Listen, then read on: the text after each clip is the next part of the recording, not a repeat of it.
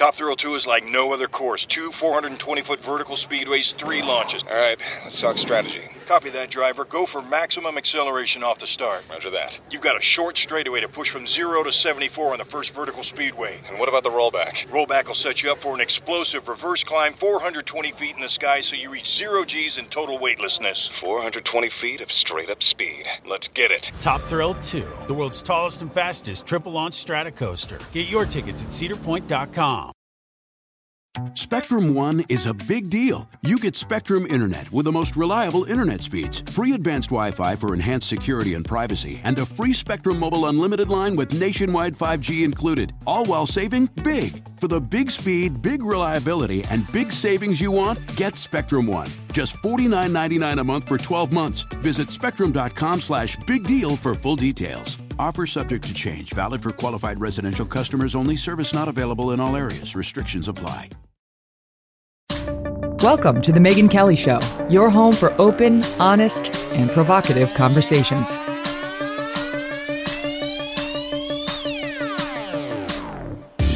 Hey everyone, I'm Megyn Kelly. Welcome to The Megyn Kelly Show. Perhaps no event defined the 20th century more than World War II. A battle of good versus evil, a story of atrocities we hope will never happen again. Of the 16 million Americans who served our nation around the globe during that war, only about 167,000 are still alive today. 180 of these heroes are dying every single day. And with them go countless stories of heroism, of depravity that they witnessed, and of honor in which they participated, perhaps unmatched at any other time in history. Today, we're going to talk about their stories and the lessons we can all take from them as we walk through the arc of World War II with the filmmaker who has made it his life's mission to make sure the brave souls who fought and won that war for us are never forgotten. He's interviewed so many members of the greatest generation, he's lost count. His dozens of documentaries have taken him to the battlefields of Europe, the Pacific, and here at home in Hawaii, where a Sunday morning attack propelled America into World War II. Tim Gray is the founder and president of the World War II Foundation and a documentary filmmaker. Tim Gray, welcome to the show. So great to have you here. Thank you, Megyn. It's a pleasure to meet you. Oh, the pleasure's all mine. I've enjoyed your work for a long, long time and uh, appreciate the personal touch you put on on everything you do, going right to the guys who fought this this battle uh, and and getting their take on it before that's no longer possible. It's hard to imagine, right? That there will be a time on this earth where there are no more members of the greatest generation to walk us through this history. These are precious souls still walking amongst us. It's amazing when you think about the fact that you can you can talk to people who actually save the world. Um, I mean, I, I can't remember. I mean, I can't talk to George Washington. I can't talk to Benjamin Franklin. I can't talk to a lot of those people, but I can actually talk to people who were involved in World War II and and actually played a role in saving the world, which I think is extraordinary. But is it is also a very short window that we have to talk to these people, and um, I think you know it's it's just amazing that we have that opportunity. Let's just start there because you think of the greatest generation, and in particular those who fought in World War II.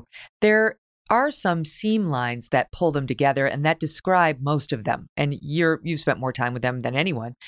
How would you describe these guys? I mean, what is it about them? What, what are some of the adjectives that jump out at you? Humble. You know, they could be going around to your local mall or they could be going around to your local place and, and saying, you know, hey, look at me, I saved the world. Um, I want the likes on my Instagram page. I want the likes on my Facebook page. Um, but they don't do that. Um, it, it, it just blows my mind that there's such a generation that is so humble about the fact that they really dictated where we are today. Mm. And and um, so you know when I when I look at that generation, I, I think you know if there's any generation that really deserves the fact to to want that attention, it's that generation, but they don't want it at all. That's the thing is that I mean they are literally the opposite of selfie culture that we find exactly. Everywhere around us today. And there's a quiet dignity about these guys. I've interviewed a fair amount of them, I'm happy to say, over my years as a journalist. There's a quiet dignity, there's a deep patriotism, deep, yes. deep love of America, hard earned and hard fought. Um, and there's just some sort of a bond between them and between them and the country. They survived the Great Depression. They fought World War II like it was a job. And then they came home and they went on with their lives. And their lives were centered around their job and their family. And um, that was it. I mean, they they didn't want the accolades. They felt the accolades belonged with those who were buried in American cemeteries in Manila and Normandy and Holland and Belgium and, and other places. There was almost this um, survivor's guilt that they had. Uh, so when they came home, they took the lessons of World War II and they applied them to their own daily lives. And some of them dealt with them better than others. I mean, some of them came home and they were fine. Some of them came home and they had a problem with alcoholism, or some of them came home and they had a problem with with with committing suicide, or they had a problem with with their with their families in some way where they would wake up their mom or their wife or their children in the middle of the night and be screaming about a Japanese banzai attack and they and the families at home couldn't understand. But they came home and they rebuilt America to what it is today. And when I when I think about that generation, anytime I go to a mall or anytime I log on to Amazon or anytime I want to travel to Ohio or Montana um, or another state, I don't need papers. I don't need someone to check in with me. I don't need someone to authorize my um my you know daily activities and that's all because of that generation but it's just so funny that they're kind of like the anti Kardashian generation, that they just yes. went on with their lives and they saved the world and they just didn't want any credit for it. And they felt all the credit belonged with those who who never had the opportunity to to live a full life or to have kids or grandkids or to be um, someone who solved cancer or solved the dilemma of autism or dementia or all um, you know Alzheimer's or something. So it, it to me they live their lives in honor of those who never came home and have the opportunity to do do great things. And um, it's, uh, that's uh, it's awe inspiring. You're so right. I mean that the juxtaposition is stark when you think about someone like Kardashian who is famous for being famous, for doing absolutely exactly. nothing. All yeah. she wants is for us to celebrate her, the way she looks, yeah. her money, uh, her vanity. And these guys were were famous for doing something extraordinary, but wanted no fame, um, eschewed the spotlight, and would never have wanted a celebration of anything around them. They, they would have deflected the credit onto the country and to others. Exactly. And I think that's kind of what's lacking in America is to understand the sacrifice you know that was made to preserve everything that that we are today our our ability to um, believe in a in a god and to believe in a religion and to believe in in in whatever we want to accomplish. And i and i think that generation humbly did that and they they left us a blueprint in which to follow. And i think we've gotten away from that blueprint in a lot of ways. And and so when i look back at that generation i always say you know i always tell you the younger generation that you know these men have left us a blueprint on how to be better americans um, and how to be better people. And and and we've kind of gotten away from that. And i think that's unfortunate in in a lot of ways. Yeah. And now and now we need to follow it now we, we just need to know it and follow it all right yeah. so let's talk about the war and uh, go through the arc of it so people have a, have a, be- a better understanding of it. Um, I think to understand how we got into World War II, you need a basic understanding of how World War One ended.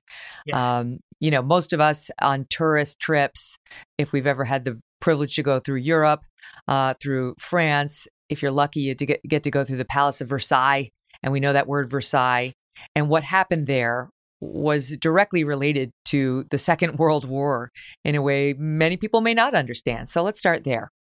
Yeah, I mean Versailles, the Treaty of Versailles ended World War One, and and a lot of people, especially over the last I'd say 30 years or so, have decided, uh, historians have decided that World War One was really a continuation of World War II, and it was and I and I think World War One directly led to World War Two, and and a lot of that dealt back with the Treaty of Versailles and how Hitler utilized the Treaty of Versailles to um, really emphasize how the German people were mistreated and blamed for World War One.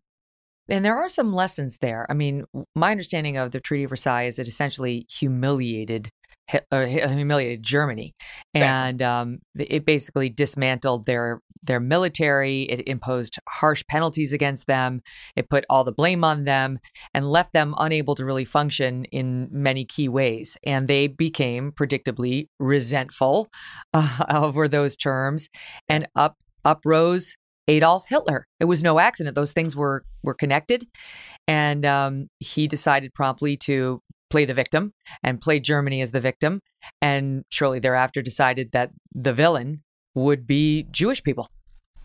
Yeah, I mean, he was the right guy at the right time in history like Mussolini was in Italy. He was a flamboyant leader who basically blamed all of their problems, Italy's problems, and then on Hitler's side, Germany's problems on World War One. When he blamed them, he blamed it on the on the on the Jewish people. He blamed them on, on the communists, and he was elected on the fact that he was that person who could um, take the results of World War One, which was the economic depression that Germany was in, the fact that Germany's military had been decimated and, and deactivated, and that he would restore that aura to, to, to Germany. And we've talked to German soldiers who said um, basically that Hitler was that person who said, you know, we were wronged in World War One, and this is what we need to do now.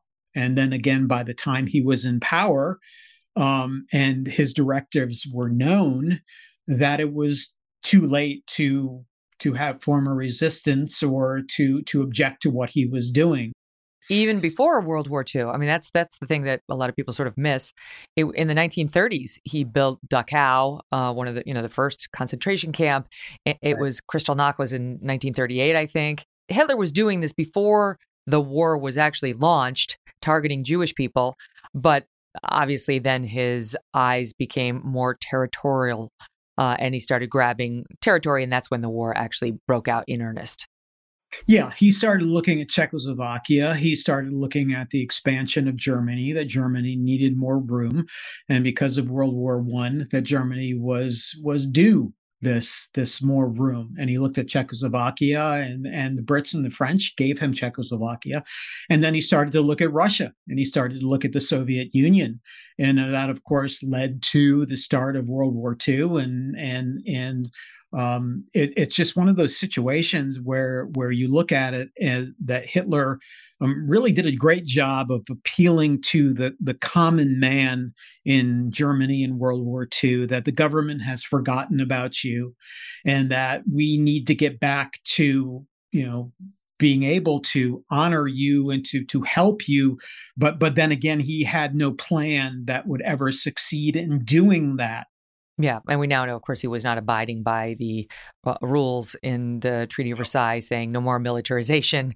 Um, he, to the contrary, so just uh, for the timeline, World War One ended November 11th, 1918.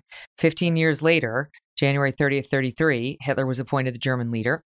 And September 1st, 1939, is when World War II is considered to have begun. Germany invaded Poland.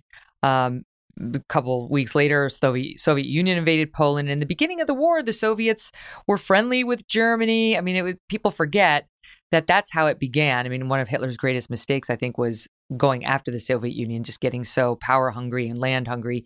He thought he could take the Soviets as well, which would be a critical moment for the world, right? Because he couldn't. And the Soviets decided to fight with the Allied powers. And uh, soon thereafter, it, the war ended. But in any event, in the beginning, he took Poland. Uh, he invaded Poland. The Soviet Union invaded Poland. And there was fighting going on for quite some time. 1940, Norway was invaded by Germany. Uh, same year, Winston Churchill becomes prime minister. And um, the, the war is underway. Now, the United States at this point is isolationist. We, we've been through a world war. We don't want another world war. The American people are not n- not in the mood at all. But we are helping our friends, are we not? Yes, we are. We're, we're helping them through what's called Lend Lease, which is giving arms to England and giving arms and supplies to the Soviet Union. I mean, there's a point on December 6, 1941, the day before Pearl Harbor, where there's about 88% of the United States that has no interest in helping what's going on in Europe. There's just no interest in getting involved in another world war. And that all changes on December 7th, 1941. So 88% hmm. of the United States is against getting involved in the war in Europe, despite the fact that England is alone. France has already conceded. Uh, the Netherlands have already conceded. Belgium, every, everybody's already conceded. But the United States having been through World War One, or at least the last year of World War One, wants no part of the war in Europe until the Japanese attack Pearl Harbor. Which I find interesting is that it's such a high percentage 88%, 87, Huge. 88% that wants no part of that war in Europe until we're attacked. And I think that's the way the United States is in general, is that we're not a warring nation. But when we are attacked, like a December 7th or a September 11th, 2001, that we respond. Um, so history doesn't repeat itself, but it but it certainly rhymes, and that's what was the case in 1941. Mm. You have a great documentary among many. Uh, this one called "Remembering Pearl Harbor," and it I recommend it to everybody. It sets the stage with the actual uh, Greatest Generation, with the with the actual veterans, uh, but it sets the stage in Pearl Harbor quite nicely about how how it was going that day, what, how it was a rather peaceful day. No one anticipated this. To the contrary, there had been a bulletin not long before suggesting this would never happen. It was just too long a, a reach, a stretch for the Japanese. They didn't really need to worry about getting attacked at Pearl Harbor. Um, I mean, a war was underway, so we were watching it, but um, we didn't think it could happen. So here's this is from Remembering Pearl Harbor on um, the day before, Tom Selleck narrating SOT 3. Some sailors and soldiers that Sunday morning were already at church services by the beach. Others were up early playing a little toss and catch on the docks before reporting for duty if they had to work on December 7th. Chow bell sounded for breakfast. All was peaceful and serene on Oahu, from Pearl Harbor to the nearby airfields. And then what happened very early that morning? The Japanese attacked. I mean, it was a situation where we expected the attack to come in Guam or the Philippines or at Wake Island. And we had um, a warning that war was inevitable, but we, we did not know where it would come. And Pearl Harbor was not high on that list. Can we just take a step back and talk about the yeah. Japanese? Because we set it up by talking about Germany and a little bit about the Soviet Union. What, what the Japanese? What are they doing there? How? Yeah, what are, you, what are go back? Yeah, go back and talk about their participation, their interest, and their start in this war. Japanese were um, were uh, Japan is a country of of zero natural resources, and they needed natural resources, and so they had already invaded China, they had already invaded Korea, they had already invaded French Indochina, which is now Vietnam today, because they wanted to expand, but they needed natural resources. So the United States decided at that point that they would start to cut off um, supplies to Japan, whether that be oil or steel. So Japan always felt as though they were backed into a corner and their expansion was dependent on these resources, these natural resources. So if the United States was not going to supply these natural resources, that they would have to disable the American Pacific Fleet at Pearl Harbor. And that's exactly what they tried to do on December 7th, 1941, but they did not um, understand that A, that the uh, American aircraft carriers were not there, and B, they never launched the third wave, which attacked the oil refineries at Pearl Harbor. So Japan was trying to expand their empire in the Pacific, while Hitler was trying to expand his empire in in Europe. And they they thought and, and it wasn't totally unrelated. They, they'd been talking. There was an agreement like th- there this wasn't you know just two separate wars happening at once no, I mean the, they had formed an alliance called the Axis powers between Italy, Japan, and Germany. Um, so they were talking about what the what the situation was in the Pacific. So what they needed to do was eliminate the American Pacific Fleet for six months or a year. but they did not figure on the resolve of the United States. The United States wants a fair fight. I mean, that's always how Americans are. They want a fair fight. They don't want to be attacked without notice or be attacked by surprise. And that's the slogan of Remember Pearl Harbor. And that was the rallying cry of World War II. It was Remember Pearl Harbor. We were attacked without notice by the Japanese, and the Japanese had their intentions. Um, but that became the rallying cry. And that's why so many millions of Americans signed up for the fight in World War II because it was a sucker blow and mm. um, and Americans don't like sucker blows. Maybe this is hindsight being 2020, but it seems so foolish to now in retrospect. Like, why would they mm-hmm. want to drag us into the war of all powers? It's not like we were not known for our military might. You know, we had just won World War One. Like, why why drag the United States into this conflict that we'd been rejecting thus far? It's so funny because um, you know, Admiral Yamamoto, who was the was the key architect architect of the Battle of Pearl Harbor, the, the attack at Pearl Harbor, and also the Battle of Midway, told the Japanese military, he said, you know, you um, only have a certain amount of time here to to to put the United States at bay. Yamamoto had studied at Harvard. He had been a naval attaché in Washington. He had ventured out into the American heartland and seen the industrial power of the United States.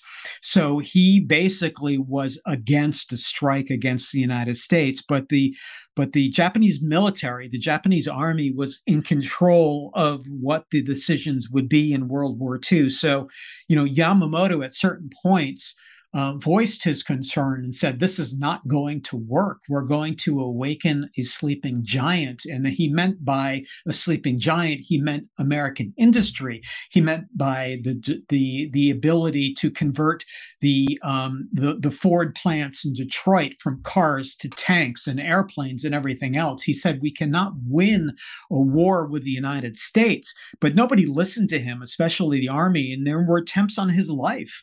And um, so, you know, Japan did not listen to the voice of reason. The army was was was hell bent on attacking the United States because they felt they were inferior in many ways, inferior as soldiers, inferior as navy, inferior in in in in, in militaristic ways. But Yamamoto was the voice of reason, and they did not like that and they still attacked Pearl Harbor and they still had Yamamoto plan the attack on Pearl Harbor and plan the attack on Midway. But he was a voice who just said, We cannot win a war. We can only buy time. And how much time we can buy is is is negotiable. And um, I think they were looking at some point to say, okay, we're going to buy time. We're going to be able to occupy Guam and the Philippines, and those will be our islands, and then we'll settle for peace. But Yamamoto was really the only one who understood the industrial might and the capability of the United States. The element of surprise is still hard to understand given radar and satellite and all the gifts that we have today. But um, I, didn't realize this actually prior to preparing for this interview that there was an alert operator of an Army radar station at seven o'clock that morning. We got hit at around 8 a.m. But at yes. seven o'clock that morning, who spotted the approaching first wave of the Japanese attack force exactly. and sounded the alarm. And what what happened? Well, the problem was is that radar was so new at that time what the, Joe Lockard and his colleague decided at the Opana radar site on Hawaii was, you know, they reported this to to to the authorities in Hawaii, and they thought, well, well, this is a this is a a, a, crew of B-17 planes coming in from California. Radar was not was not being utilized that effectively by the United States at that time, so they mm-hmm. thought it was a B-17 um, squadron coming in from from the west coast of the United States. And, and and and and and Tyler, the man at uh, at Hawaii, said, "Don't worry about it.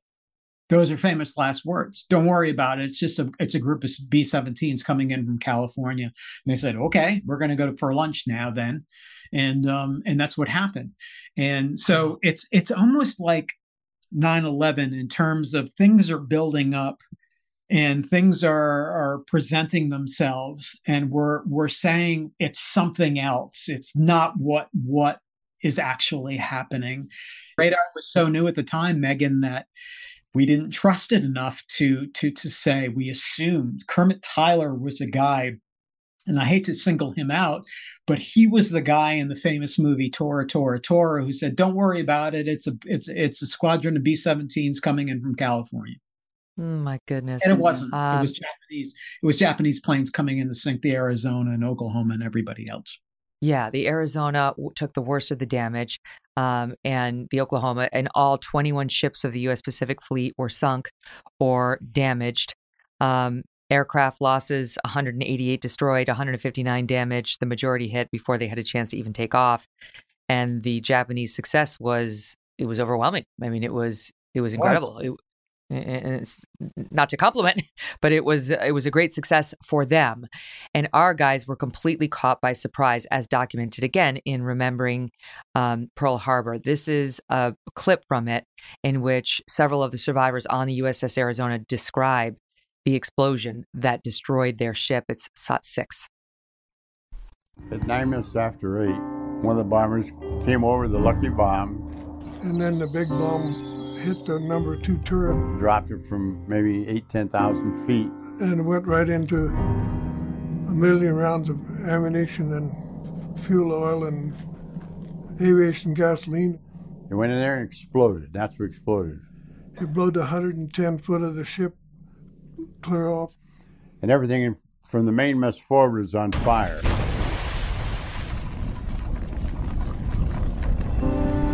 The bow ship came out of the water about 30 feet. Blew in the water.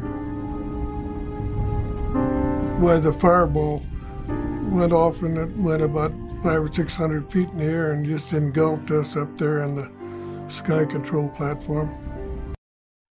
Mm couple of things there um, to to pick up on. It wasn't just Pearl Harbor. This this hell was unleashed in more places than Pearl Harbor, and right. you mentioned it before. It, was an overwhelming success, but it wasn't a complete success because we did not have our aircraft carriers in Pearl Harbor that day. So, can you first explain the the vast amount of areas and, and locations attacked, and then talk about why our aircraft carriers were not there? Yeah, I mean, our aircraft carriers were delivering planes to to Midway First of all, the Enterprise was delivering planes to Midway. The Saratoga was undergoing repairs. So the, the Japanese decided that you know this this based on local intelligence um, given by spies in Hawaii uh, that you know this, this the Pacific Fleet was there for the taking, and they were. The destroyers were there and the battleships were there, but the aircraft carriers were either A, delivering planes to Midway or out on other missions, or being um, repaired in um, Bremerton, Washington, or, or other places. And the Japanese also made a huge mistake in the fact that they did not attack the oil refineries in Pearl Harbor. That would have been the third wave of the Japanese attack. So they they missed their opportunity to really um, inflict a lot of damage on the United States at Pearl Harbor. And I think the Japanese also, you know, Admiral Yamamoto, I go back to him because we've been to Nagaoka, which is his hometown, and we've been to places where we've interviewed his his grandson. He was the only one who really had a clear understanding of the industrial might of the United States and and and that you had to knock it all off at once if you wanted to to to sever the head of the snake and they they accomplished two of the three goals. And and that third part of the goal which is the aircraft carriers and not attacking the oil refineries at pearl harbor um, was a major major mistake uh, on the part of the japanese. And and yamamoto was a realist. And he was also one of those people who said, you know, we have about six months to run rampant in the Pacific before the United States industrial might catches up with us. And um, so, but the army didn't want to hear that. Tojo and the others didn't want to hear that. And but he was he was a realist. And to hear guys like Don Stratton, who passed away a couple of years ago, and Lou Conter, who's one of only two survivors still alive from the USS Arizona in that piece you just ran, to to hear them describe what it was like to me um, is just incredible because mm-hmm. they were a witness to history the worst thing the Japanese could have done was launch a sneak attack. they could have notified us beforehand that we were going to attack, but Americans don't. Was that again, done? Was that I'm done? I mean, you know, was that done? Was that was that is that how it used to be done? Like an attack is coming. Yeah, I mean, it's the Japanese because there were so many issues with the Japanese with transmissions and everything else on December 7th, 1941. Their goal was to announce to us that they were going to attack Pearl Harbor. But because of delays in Washington and and and transcribing documents and west and and telegrams and everything else, um, it became a surprise attack. And, And for see- the record, the the number of military personnel personnel killed uh, on Pearl at Pearl Harbor was 2,335. That actually includes uh, 68 civilians, I think. Um, so yeah, I, I guess when the total is 2,403 people dead, a hundred, I mean, a thousand. 177 from the USS Arizona, which is just stunning. If you go if you go out there now, you can see the uh, memorial to the USS Arizona. The other ships, almost all of them, were repaired and sent Yeah. back out into service. The only other two that weren't, besides the Arizona, were just too old and too out of you know commission to really care about. Um, But the Arizona is the one that took the the brunt of it. And I will tell you, a couple years ago, I interviewed um, Jim Downing, who I saw in your piece, yes, who was West such a special man, such a such a special man. So I flew out and I met him in California with his family. He wasn't on the actual ship when it got hit, but then he ran there and held the bodies of many men who were dying and um, said prayers with them and continued to do so. Uh, we have a soundbite actually from Jim on on the role of God for him during the attack. I'll play it now. It's SOT 12. What role did God play for you that fateful day? I uh, thought I was going to be blown up. And um, so my conversation with God is, I'll be with you in a minute. But uh, a minute went by for about 30 minutes and I wasn't taken. But I experienced the greatest peace I've ever had in my life, knowing that God's in charge. He was 104 during that Yeah. interview. And the loveliest thing happened to him. We talked about God, my connection to him, his connection. And Jim wrote me the most thoughtful letter after that interview, thanking me. Of course, I, I it was I who needed to thank him. He wrote me this long letter thanking me and encouraging me to do a couple of things to renew my relationship with my faith and so on. I wrote back to him, and a pen pal relationship developed. He would die not long thereafter in t- 2018, but what a special, special dear man. Jim was uh, in the mail office in the post office on the USS West uh, West Virginia, so he read a lot of the letters that were were sent home. Um, and the West Virginia was attacked on December seventh, nineteen forty one, and and to me, so he got to know personally the stories of the men on that on that battleship. And there's been a lot written about Jim, and Jim to me represents the best of America and um, you know i think you were very fortunate to know somebody like him and i i think if we could somehow get back to um the mindset of men like like jim there would be such a better country for for that. And he was a hero but he didn't think himself of a hero uh, as himself as a hero. And he read the letters home and he was kind of connected to everybody on the uss west virginia. And um, the pearl harbor was was such a was such a turning point in the history of this world that he was he was on that battleship and was reading the personal letters home of the people on that battleship. And to me he's he's one of those people i always admired and and thought wow you know here's a guy who knew the inner thinking of of the people on the battleship and and how they were scared and how they were looking forward to their own futures of being doctors and lawyers and maybe curing cancer or alzheimer's or dementia i mean they had so many they had so much potential Yeah. the men on west virginia and arizona and oklahoma and maryland and nevada and everybody else i think what could they have done post-war that it would have changed the world and jim Yeah. is one of those guys That's the thing is there there were almost 3000 Jim Downings killed that day. Yeah. You know, they Yeah. they were all men like that. They were built differently back then. It's like the quality of person that we lost in each one of those guys is is just it's hard to match.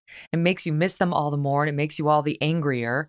Though by the way, Jim was not angry. Of course, he was full of grace. I did Mhm. ask him a question. Uh, here's a follow up uh, between the two of us. Uh, this is Sot 13. You seem like you're a happy person. Are you? I am very happy. I'm a realist. I can't do anything about uh, what happened yesterday. I can't do much about what happens tomorrow. Living today is so much fun. So I live it up every day. Love that. We all He's- need he's a little bit more Jim Downing in our lives. He's he's one of those guys, Megyn, who understands that he represents the guys who are buried in cemeteries in Hawaii at the Punch Bowl or Normandy or Manila or Holland or Belgium or other places that, you know, he survived and was able to carry on with his life, but that he also carries the burden of being a survivor. And that's a tough burden for these guys. You know, why did I survive when the guy on the left of me died and the guy on the right of me died? I mean, what what is my mission in life? My mission in life is is is to carry on to represent the qualities that my buddies who died you know had and I think a lot of the times, you know, I, I, joke with people. I said, you know, when you're in Normandy and you're jumping into a foxhole, you're not asking if that guy's a Republican or a Democrat. You're just jumping in that foxhole, knowing that that guy's an American, and that that guy is going to help you survive, and you're going to help him survive. So why can't we get back to that time? Where we're looking at it as America first. America is, you know, not a party. It's it's it's an idea. It's a it's an evolution of what the founding fathers discussed. The University of Austin is a new university dedicated to the fearless pursuit of truth. At UATX, a culture of free, open inquiry and civil discourse helps us break through barriers instead of walking on eggshells. Students will feel at home in our downtown Austin campus. With guidance from world class professors, they'll grapple with history's most important ideas. They'll learn through dialogue, without fear of censorship, while forming friendships that last a lifetime. They'll have unparalleled access to mentors in business, science, politics, and the arts, and develop careers alongside Austin's leading entrepreneurs, builders, and founders. What's more, all students in the founding class will receive full tuition scholarships for all four years. Admissions are rolling for fall 2024. Apply to the University of Austin now at uaustin.org. Recession and inflation are here. Gas, housing, and everyday goods are up, way up. And you want to be ready for any situation. So, what would you do if there's no food on the shelf? ARC Heirloom Seeds are here to help. Did you know 99% of seeds sold today can't reproduce? With Heirloom Seeds, you only have to plant once, then you can grow year after year, giving you and your family stability and security because things are getting crazy out there. Our all in one seed kit provides everything you need to grow your own food. This premium seed kit has over 65 varieties, 50,000 seeds, and stores for 15 years. You'll also get our exclusive seed guide to make growing a no brainer. ARC Seed Kits is a family owned and operated business and the most trusted name in the nation for over 15 years. Our mandate is to get heirloom seeds into every home in America. Go to arcseedkits.com today and get free shipping by entering promo code podcast. That's arcseedkits.com, promo code podcast. Get your seeds, get prepared, get growing. arcseedkits.com. The day after Pearl Harbor, on um, December 8th, 1941, the President of the United States, FDR, addressed the nation in a speech that would become known for a century plus. Here's a bit of that. December 7th, 1941, a date which will live in infamy. The United States of America was suddenly and deliberately attacked by naval and air forces of the Empire of Japan. It's, I mean, that's some 80 years ago, and people still know that phrase, a day Yeah. that will live in infamy. I can only imagine what that did to the United States at the time. You know, his address rousing this same president who'd been with the country, and we're not going to get into this. The 88% saying we're not going to get into this. And boy, as they say, what a difference a day makes. we rallied behind the president as we rallied behind W on you know September 11, 2001. And it just seems as though what I learned the most from World War II is that we're like an old Irish family where, where they're like seven brothers and all we do is beat up on each other. But if God forbid someone from outside the family beats up on one of the brothers, we all to come together and and we respond. And and and that means like it's like why are we so divided now when we could all just find a a, a medium like eisenhower talked about as a president and come together and figure out what's best for america not what be, not what's best for the Republic, republican party or it's best for the uh, democratic party or the independent party? What what is best for america? Why does it take us being attacked to come together as a nation in Roosevelt's speech, I mean, they detested Roosevelt. The Republicans detested Roosevelt. A lot of the country detested Roosevelt um, because of the New Deal and because of everything else he was he was pushing. And a lot of the country despised W. Bush because of what he was pushing. But all of a sudden, because of um, because America was attacked, all of a sudden we came together and said, "Here is our common goal." Our common goal is to do what's best for America. And I, I always find lucky. that fascinating. I always find that I- fascinating.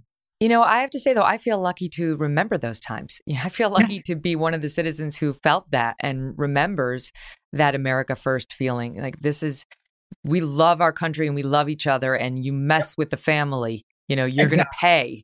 You're going to pay. Well, back to World War II, pay they did. Uh, we and Great Britain declared war on Japan. Um, Hitler decided to join in and declared war on us, and it was off to the races. He believed in- inaccurately that we would be too distracted with the Japanese to fight him. And he, again, uh, unlike uh, the Japanese leader who you mentioned, Hitler uh, underestimated us in a Yes. way that would be profound. He didn't think that we had the resolve. He didn't think we had the military. And he didn't think that despite our booming economy, we had the resources to fight on two fronts. And he was wrong.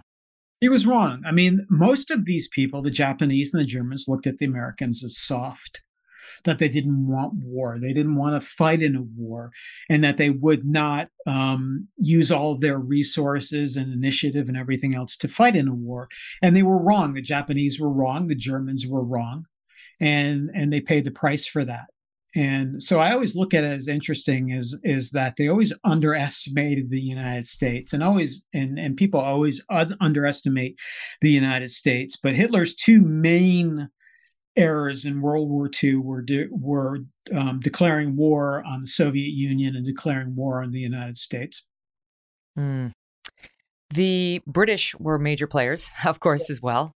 Yep. And uh, were in a precarious position for quite some time during the war, not knowing whether they were going to face the same fate as France. Winston Churchill was the prime minister, and in probably the best known speech ever, I mean, it's got to be at least one of them, um, rallied his country to the cause, but also with a note of caution about what the, the enemy that they faced. Here's Winston Churchill addressing the House of Commons June 4th, 1940. We shall fight in France. We shall fight on the seas and oceans. We shall fight with growing confidence and growing strength in the air. We shall defend our island, whatever the cost may be. We shall fight on the beaches. We shall fight on the landing grounds. We shall fight in the fields and in the streets. We shall fight in the hills. We shall never surrender. And if, which I do not for a moment believe, this island or a large part of it were subjugated and starving, then our empire beyond the seas, armed and guarded by the British fleet, would carry on the struggle until, in God's good time, The new world, with all its power and might, steps forth to the rescue and the liberation of the old. Mm. That was uh, June 4th, 1940, to the House of Commons. The thing about Winston Churchill was, I just recently read a biography on him. If there was one thing he was great at, it was wordsmithing. And Yeah. if if you could take that to the next level with Winston Churchill, it was wordsmithing when it came to war, which was his particular area of expertise. It was a skill he'd worked on his entire life. He Yeah. was built for that moment and he was ready for it when it came. That was before they attacked us at Pearl Harbor. Great Britain was in it. They were dealing with Hitler. They were dealing with everything. And he was the man who got Great Britain through it, notwithstanding the fact that they would throw him out of office as soon as they won the war. Um, there's that classic scene from um, The King's Speech Yes. where um, they're following the British story during World War II. And the king is watching Adolf Hitler speak and the little girl who is the future queen of england queen elizabeth uh, as a Yeah. little girl looks at her father and says what is he saying what is he saying dad Masses of uniformed men, stupefying to the eye and incredible to the imagination, have stood in spellbound audience of the Führer. Ein Vorführung zu eigener Arbeit, zu eigenem Fleiß, eigenen Entschlossenheit, eigenen Trotz, eigene Beharrlichkeit. Dann werden wir wieder emporsteigen, genau wie die Väter einst auf Deutschland nicht gestellt dahin. I don't know, but he seems to be saying it rather well.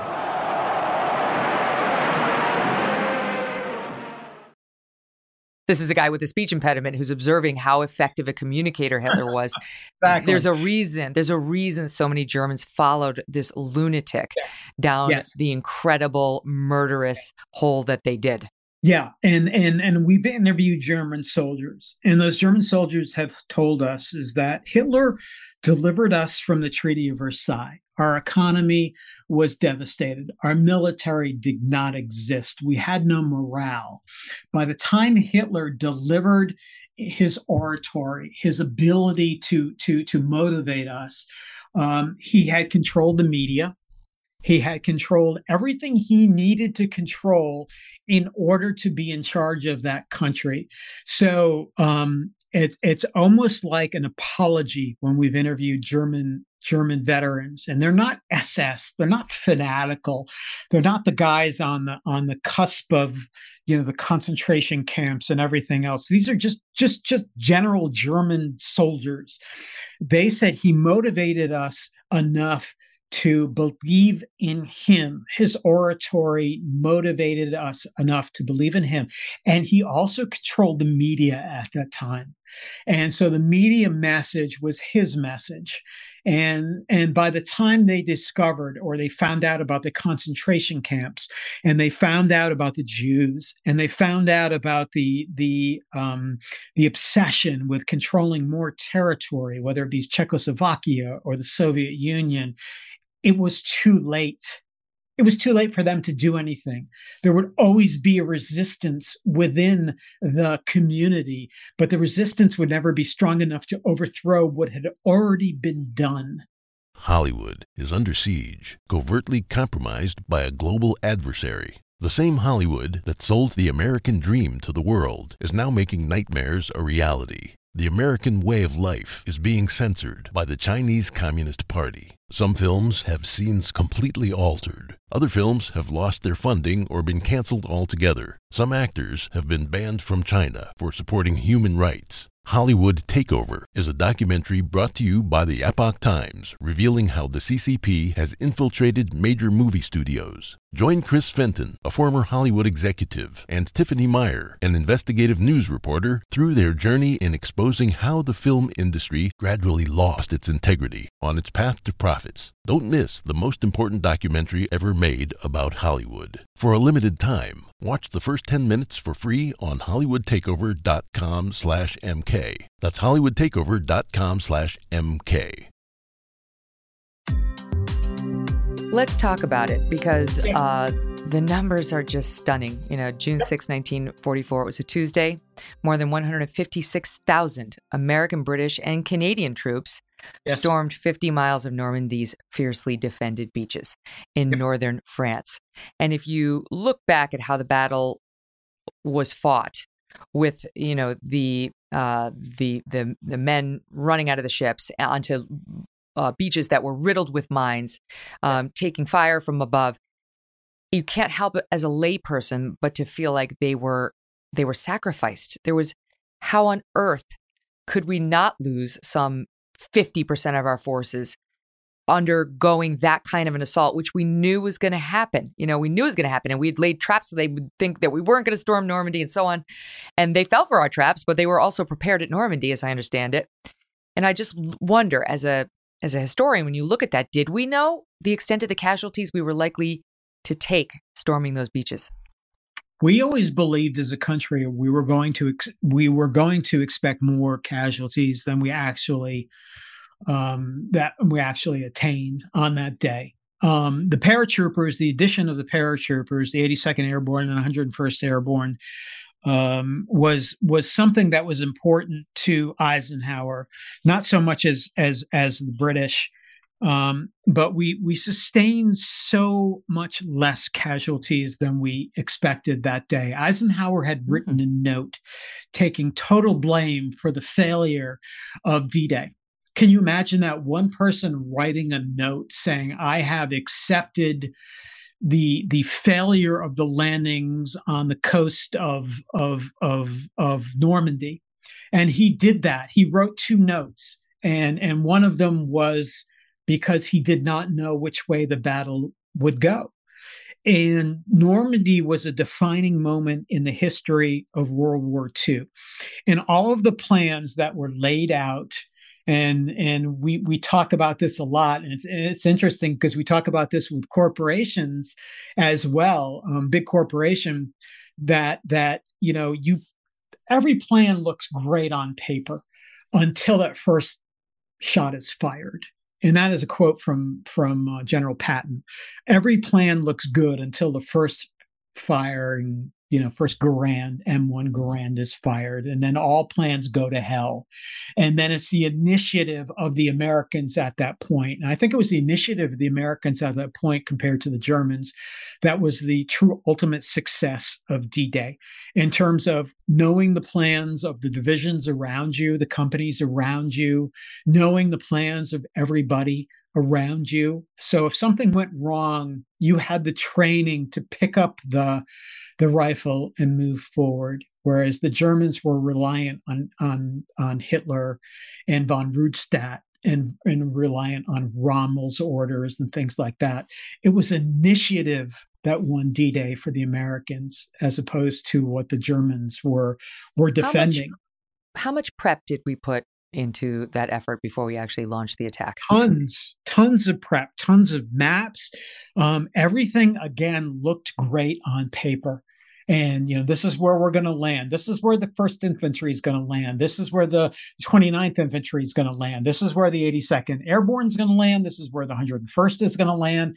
This is where the british are going to land. This is where the canadians are going to land. This is where the the French are going to land. Everything went to hell in a handbasket as soon as as D-Day began.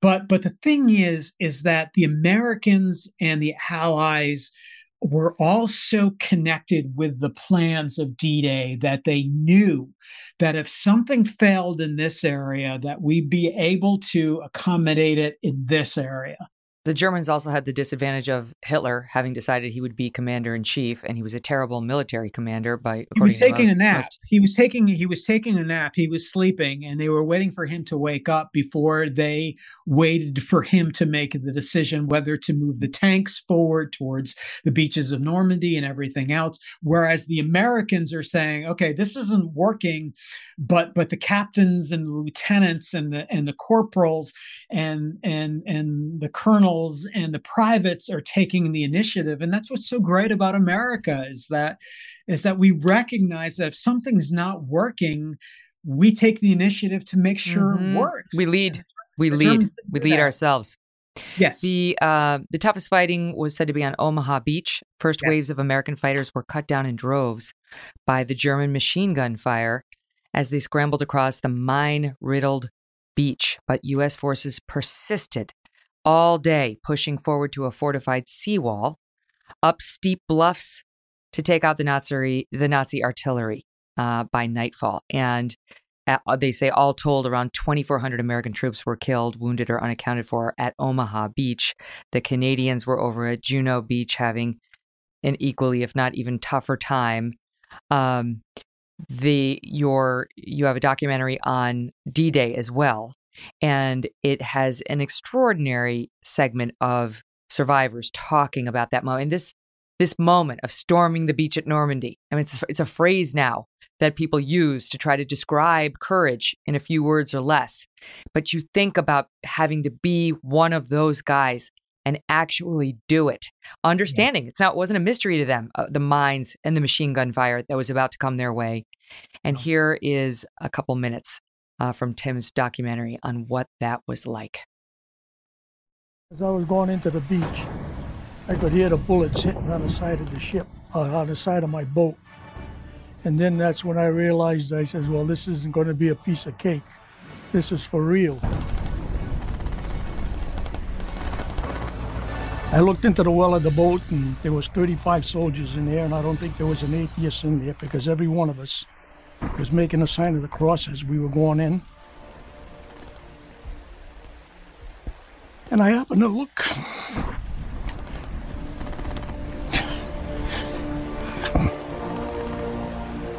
I looked to the right and I seen a boat. And then it's when I realized what we were going into. Our job was to uh, blow up these obstacle, obstacles. They had what they call hedgehogs, and then they had these telephone poles with a ramp, and on top of the telephone pole was a mine. That was for when the tide came in, the boats would just slide up there and the mine would explode. And our job was to uh, blow up 50 yard gaps so the infantry could land.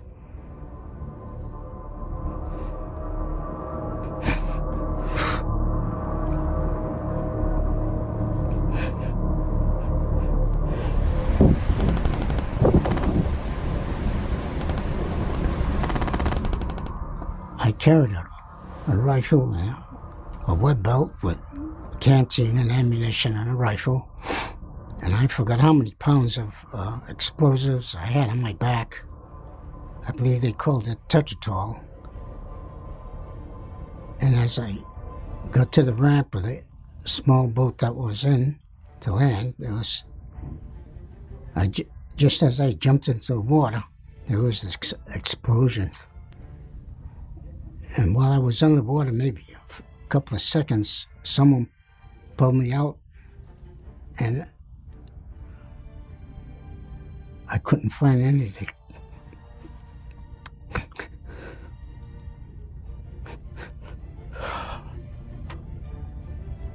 I couldn't find any of the crew that I was attached to. I found out later that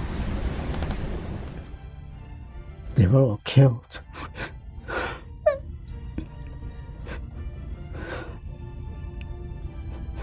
I was the only one left. Oh, wow. American hero. And God bless you, Tim, for, for interviewing these guys and getting their stories on camera. That was Day of Days uh, by Tim Gray. And you should definitely watch that one too.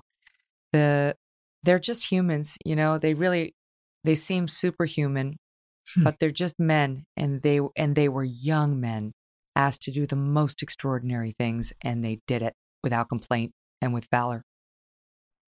Ernie Corvese, who you just heard from, I said, you know, what did you do after the war? He said, I went back to high school. I mean, can you imagine that? Going through the fact that you're a naval combat demolition unit guy, like today they're called frogmen or Navy SEALs, and seeing all of your guys killed. And then he went on to the Philippines. I said, What'd you do after World War II? He said, I went back to high school. And I said, You know, when I was in high school, Megyn, I would think I was still sucking my thumb you know, I, I, looked at that guy and I'm like thinking myself, what um, what an incredible American you are to be able to accomplish that and and and then go back to high school and finish high school. And Richard Fazio, the guy behind him who lived the first half hour of Saving Private Ryan, and I, and Richard's still alive. Ernie passed away this year, unfortunately. um, but I but I look at them and I and I and I talk to young people today who are 17 or 18 years old, and I go, you know, you this is what you're capable of. I said, whether you know it or not, you're capable of this. You're capable of being the next greatest generation you know and and and and they look at me like i'm a like i'm a alien from lost in space or something like that. And i said these guys didn't think they were capable of doing that themselves at 17 or 18 but they did it. Well think of the sad oh. obsession now with identity and you know, skin color and gender eh, and patriarchy. It's like, oh my God, you could be devoting your energies to something so much bigger than just you and these these immutable characteristics that we've decided to obsess over right now. Think of what you could accomplish if you would take all of that time and energy and devote it to something greater than yourself. If not a war, uh, innovation, solve the problem of the closure of those steel mines and the people looking for a new career or identity. Find a way to help America find its its new footing in the yep. age of electronics and the supercomputers and so on. Like that's what we need all the energies devoted to, not navel gazing, selfies, and mm. hysterical focus on things over which we will never have any control. Yeah, people base their self worth today on how many likes they get. And that generation did not. They based their life on coming out of the depression and surviving the depression when their parents were went from lawyer to selling apples. And they fought world war ii as a war and they fought it as a job. And they came home and they raised their kids on the values that they learned during the war and and and the attributes that they brought home. And there's just there's too much. There's too much that's that's going by the wayside to to make america a great country. There are too many you know there's too much divisiveness and, th- and this is what these guys fought about. You know they they they fought about they fought against mussolini they fought against hitler they fought against all these things that were trying to tear america apart.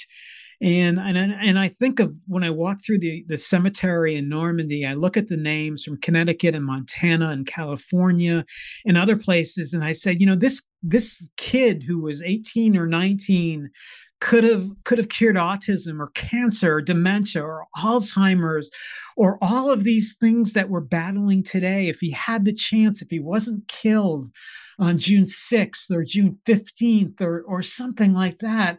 And i think to myself boy oh boy you know what a wasted opportunity that that this young man buried in the cemetery under this white cross or or star of david could have changed the world, but instead, you know, was killed on June 6, 1944. And mm-hmm. and I, I just think, what if? What if? What, what would this country be? And and I look at that. I've been to cemeteries all over the world in Manila, where there are 35,000 missing in action buried, you know, on the wall of the missing there, or the punch bowl in, in Hawaii or or Holland or Belgium. I said, geez, what is their what would have been their destiny? And I think we think that today with soldiers who were killed in Afghanistan or Iraq or, or other places, their families feel as though what would have there been have there been their destiny? What would they have grown to do? Those and poor I, families, though, have a different, such a different outcome. You know, yeah, at least we at least all, we got to declare victory in World War II, and there was zero doubt about whether who were the bad guys, who were the good guys, and whether it was worth it. And, yeah, we and, don't know that today. And today, these soldiers go through a situation where, when they're fighting, they don't know who. I mean, in World War II, the Germans wore helmets where we could identify them. The Japanese wore helmets and uniforms where we could identify them. And today, in Iraq and Afghanistan and other countries, we don't know if that 12 year old is is the enemy or not and that adds an entire layer of stress to these men and women who are fighting that i just yeah. can't imagine yeah can't imagine well you you were not the only one uh, floored by the sacrifices yeah. made by our troops you had mentioned uh, rommel the yeah. german field marshal erwin rommel well you've got a soundbite from uh, his son, Manfred Rommel, yes. uh, and and his dad had left the front lines to attend his wife's 50th birthday party um, on D-Day, and you you actually got sound from his son, which is pretty extraordinary. Listen to how he reacted. SOT 21. He was very surprised because he relied on the expert view of the German Kriegsmarine that uh, nobody could land under such weather conditions. It was a very courageous decision of General Eisenhower and a very successful. My father was away from the theater and some others as well. He said, This is uh, very painful that they are landing while I am not there the, the British and Americans were more courageous than the Germans concerning the weather. Put that into context. It's a little tough to understand for the for the listening audience. Tim, what was he saying there? Well, his father had gone home to Germany because he did not feel as though that the Allies would be landing under such weather conditions as were, um, you know, as were uh, the case on June 6, 1944. He believed that the Allies would land in better weather conditions. So Manfred Rommel's, Rommel's father had gone home for his wife's Lucy, his uh, wife Lucy's 50th birthday, and bought her shoes in Paris. So Manfred was home as the 13, 14 year old who witnessed his father getting the call back in Herrlingen, Germany, that the Allied invasion had begun in Normandy. And, and Erwin Rommel's headquarters at La Roche Guyon, which is outside of Paris, was unoccupied by Rommel on D Day. Rommel should have been there on D Day to direct the forces, to direct the German forces. And here he is in Germany because he did not think that the Allies would land under such weather conditions, whereas Eisenhower had said the conditions are marginal, but will go. And so Manfred was home watching his father's reaction, getting the telephone call back in Herrlingen, Germany, that the Allies had landed in Normandy, and here he is in Germany. And Manfred, you know, um, articulated that. Manfred Rommel was an outstanding human being.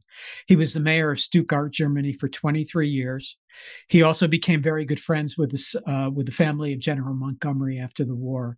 And he was a humanitarian, but he was also witness to a momentous time in history when his father got a phone call in Germany that the Allies were landing on D Day in France.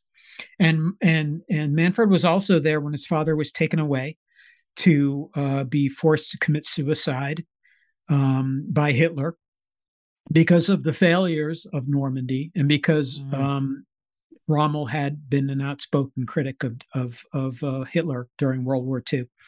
So Manfred Rommel, um, who passed away several years ago, gave us this perspective of what it was like to be a 13 or 14 year old in the German army, but to witness his father's reaction to these right. momentous events. extraordinary and him him relaying a, his father saying the americans and the canadians the brits they were just more courageous. That's extraordinary. Were, you must, your jaw must have dropped when you got that soundbite well, it did. It was one of those things where, as a filmmaker, you say there are certain people you want to interview who had a first row seat to World War II, and Manfred Rommel was one of those people. And and after he passed away, um, you know, we were very devastated in his passing. But he was a benevolent and he was a kind uh, mayor in Stuttgart, Germany, but he was also an observer to some of the most momentous events in World War II. Mm.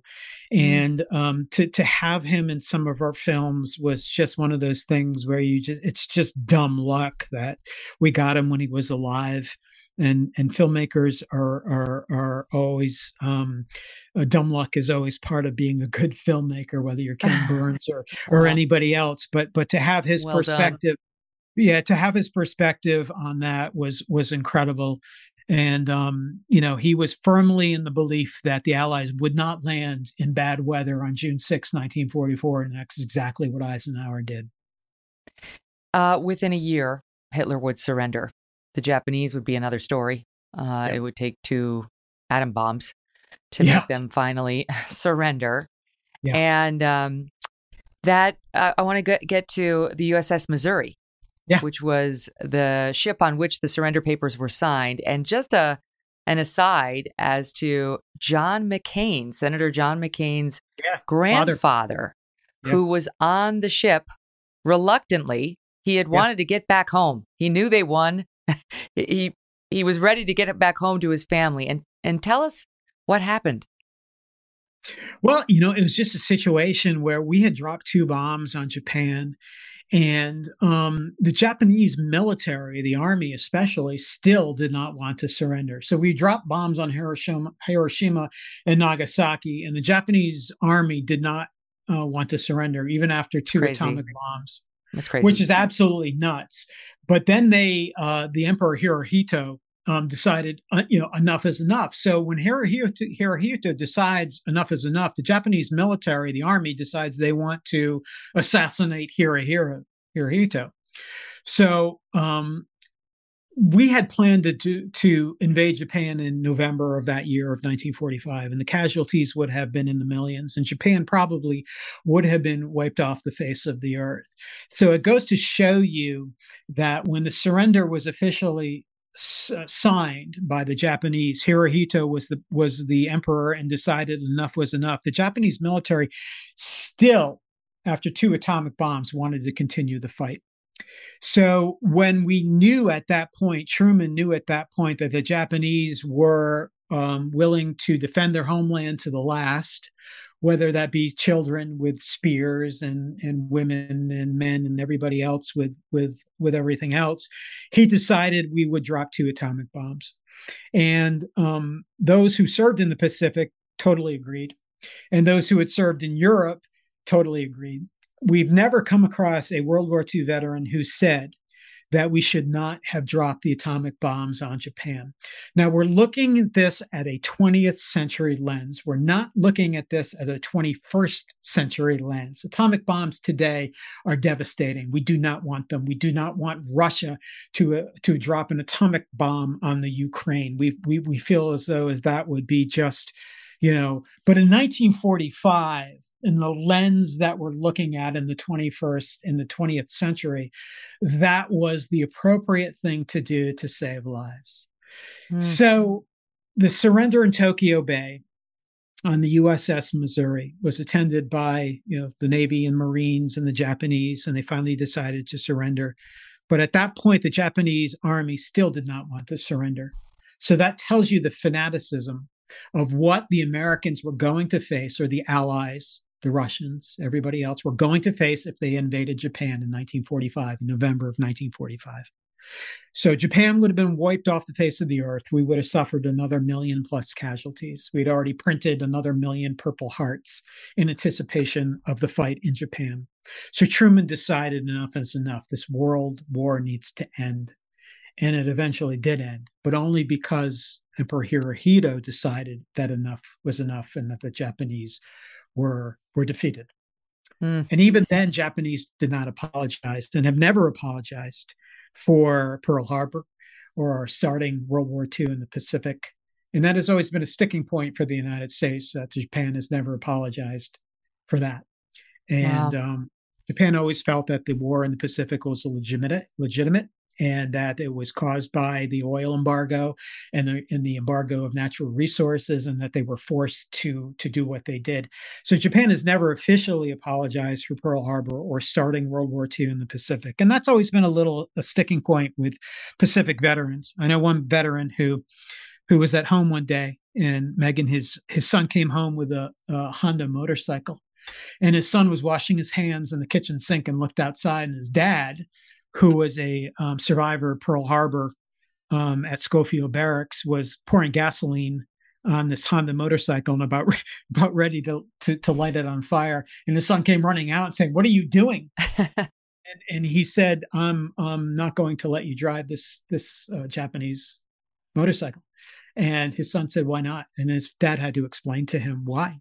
And um, those feelings still linger with with veterans of the Pacific War. And I tell people today that the Pacific War and the European War were two different wars. they were two specific wars they were totally they were totally different wars the savagery of the pacific war was no comparison to what was going on in in europe and mm. and the Geneva Convention was not observed by the Japanese, and they they treated prisoners as cowards. And the fight in the Pacific, beginning with Guadalcanal and moving on to the other islands, was a totally different war. And the veterans in Europe had such a respect for the veterans who fought in the Pacific because there were no rules in the Pacific War. It was a free for all. It was just a total, absolutely bloody free for all compared to what was going on in Europe. Pure Talk is once again investing in their customers without charging an extra penny because Pure Talk is now providing international roaming to over 50 countries. That's right, as you plan your summer travel, make sure your wireless provider has you covered at home and abroad. Pure Talk already puts you on America's most dependable 5G network, but now they're giving you coverage in over 50 countries as well. Unlimited talk, text, and plenty of 5G data for just 20 bucks a month. That's less than the half of what Verizon, AT&T, or T-Mobile will charge you. If you bring your phone, Pure Talk's eSIM technology will make switching so simple. Or you can get great savings on the latest iPhones and Androids. Consider making the switch to Pure Talk. Just go to puretalk.com slash Kelly to start saving today. And when you do, you will save an additional 50% off your first month. Again, visit puretalk.com slash Kelly to start saving on wireless at home and abroad.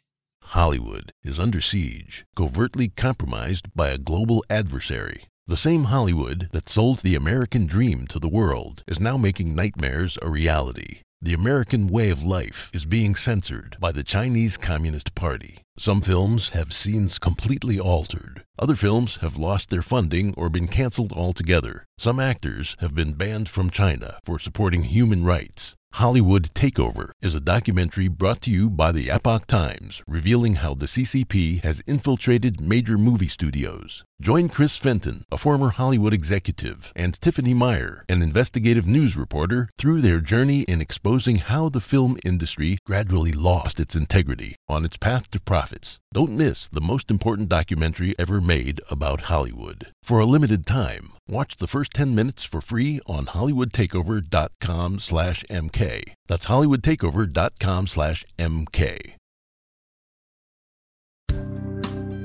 We've only touched briefly on the Holocaust and what happened there. Yeah. Hitler's atrocities were discovered in full. Um, he took his own life on April 30th, 1945, uh, about a week before his country surrendered. As I pointed out, Japan would come later. Yep. The story about the Missouri that I thought was kind of interesting, just because people know the name John McCain, so it's a yes. it's a modern day reference that they can relate to. Yes. Is his granddad was on the Missouri when the surrender papers were were signed. He didn't want to be there. He wanted to go home to his wife. He then got his commanding officer said, You will stay here because you were critical to all of this. We want you to be there. So he stayed. He went home to his wife. And this is again John McCain's granddad. And uh, I think it was four days later, while celebrating his coming home party with his wife, he dropped dead of a heart attack. Yeah. A death that was on the front page of the paper. That's how important he was to us.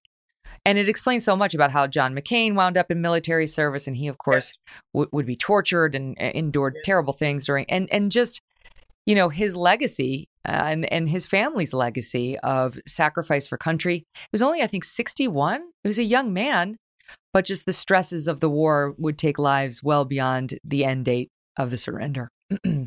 Yeah, I just had the opportunity about a month ago to visit John McCain's grave at the Naval Academy in Annapolis, and also um, Steve Belichick, who was the father of Bill Belichick, and and others at the Naval Academy. And there are others who are buried at Arlington, who are who are in the same boat. Um, you know, just just just men who who served. And in in our mission as a foundation is that we never forget that generation and unfortunately, it takes December 7th or September 11th for us to all of a sudden discover the American flag.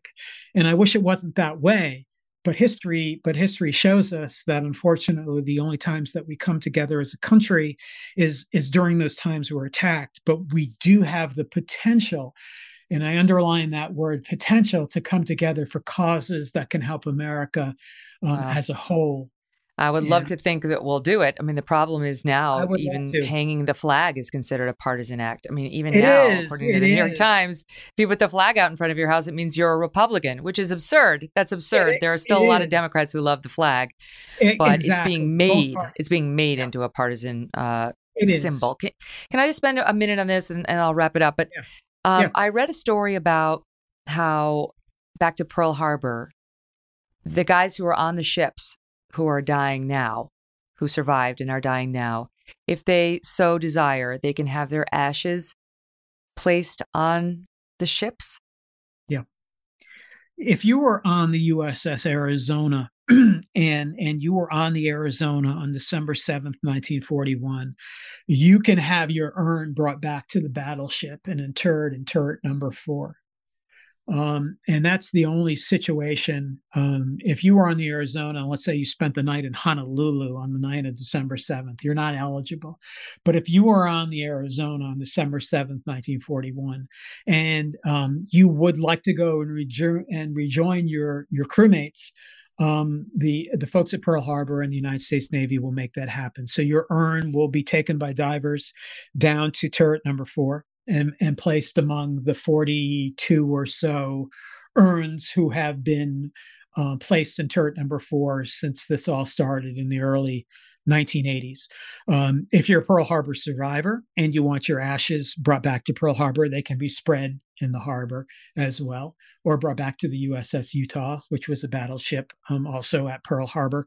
Um, it was not an active battleship, um, but it's it's it's interesting because we've attended some of these ceremonies where the the um, sons or daughters or grandchildren of these survivors have had their urns returned to their crew to the to the crew so there are about 900 plus who are still entombed on the USS Arizona, who never left the battleship after December 7th, 1941, of the 1,177 who died.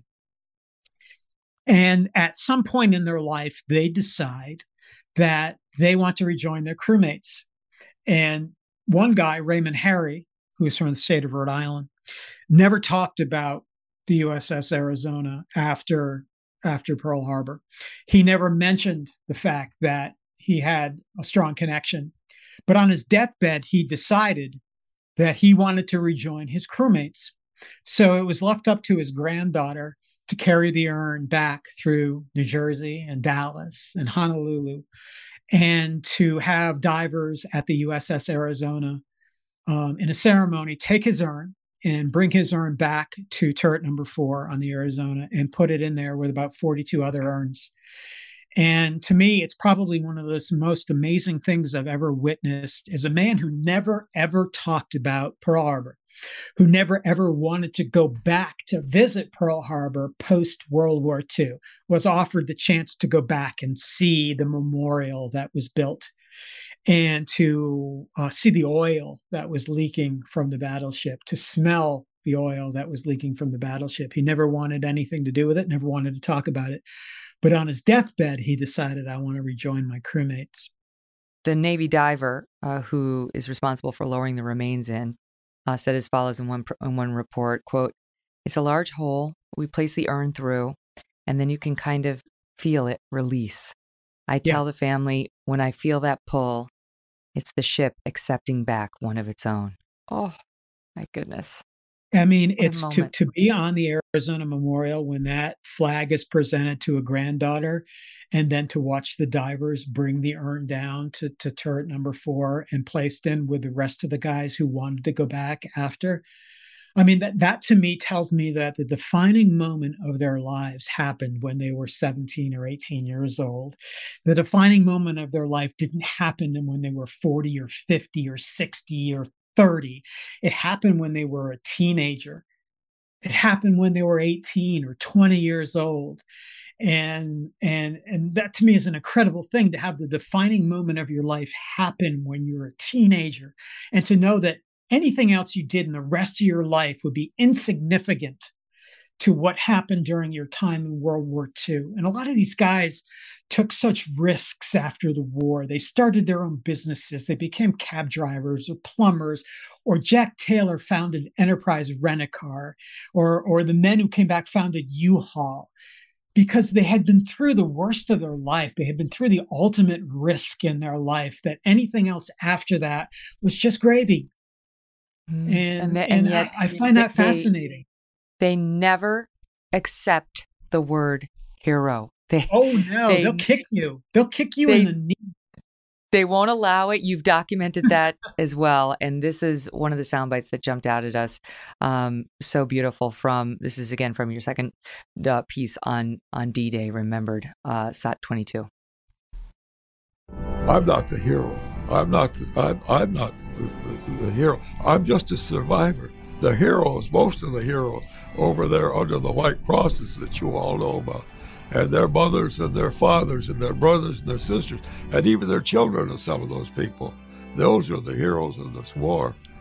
We're the survivors now, and I'm glad you feel that way, but and I hope you always do because democracy and liberty are, are, are too precious. And until I came over here, I didn't realize how precious it was. Yeah. Day of yeah, that was Chris Heisler. Chris was in the 507th Parachute Infantry Regiment. And he was landed on D-Day and was taken prisoner on on June 7th, 1944.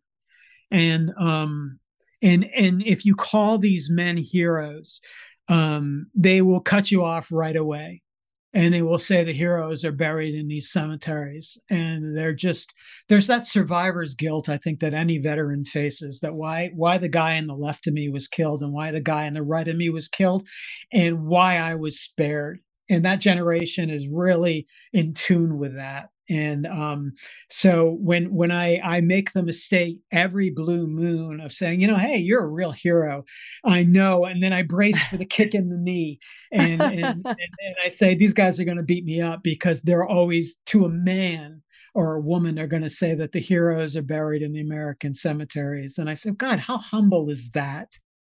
Before we go, I'm going to end it on this. Um, yeah. On D Day, Yep. FDR, who was president, he died in office. That's why Truman took over by the time we dropped the bomb. Um, offered remarks to the country, which was unaware that this battle was underway and concerned for their loved ones who were over there fighting this treacherous fight. And in part, he offered the following prayer. Listen. Almighty God, our sons, pride of our nation, this day have set upon a mighty endeavor, a struggle to preserve our republic, our religion, and our civilization, and to set free a suffering humanity. Lead them straight and true. Give strength to their arms, stoutness to their hearts, steadfastness in their faith they will need thy blessings. Their road will be long and hard. For the enemy is strong. He may hurl back our forces. Success may not come with rushing speed, but we shall return again and again. And we know that by thy grace and by the righteousness of our cause, our sons will triumph. Wow. Those words from FDR a mighty endeavor, a struggle to preserve our republic, our religion, and our civilization, and to set free a suffering humanity. Our sons will triumph. And they did. They did triumph. And we they have the the gratitude of generations after generations uh, here in America and beyond. Tim, mm-hmm. thank you so much. It's been a pleasure getting to meet you and getting to watch your work. Uh, keep it up. All the best to you. Thank you, Megyn. It's it's been great to watch your career as well and keep up your great work as well. Oh, God bless America. Yes, definitely. From World War II back in time to World War I. Tomorrow, we go back to the First World War, the Great War as it was known, with a historian and guess what? Doug Brunt, who is also a historian. Yes, my husband will join the party when we go to World War I tomorrow. Thanks for listening to The Megyn Kelly Show. No BS, no agenda, and no fear.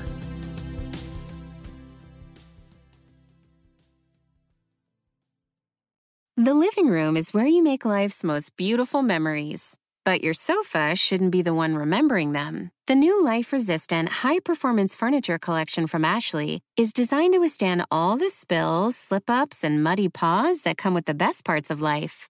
Ashley high performance sofas and recliners are soft, on trend, and easy to clean. Shop the high performance furniture in store or online at Ashley.com. Ashley, for the love of home. The Angie's list you know and trust is now Angie, and we're so much more than just a list. We still connect you with top local pros and show you ratings and reviews, but now we also let you compare upfront prices on hundreds of projects and book a service instantly. We can even handle the rest of your project from start to finish. So remember, Angie's list is now Angie, and we're here to get your job done right. Get started at Angie.com. That's A N G I, or download the app today.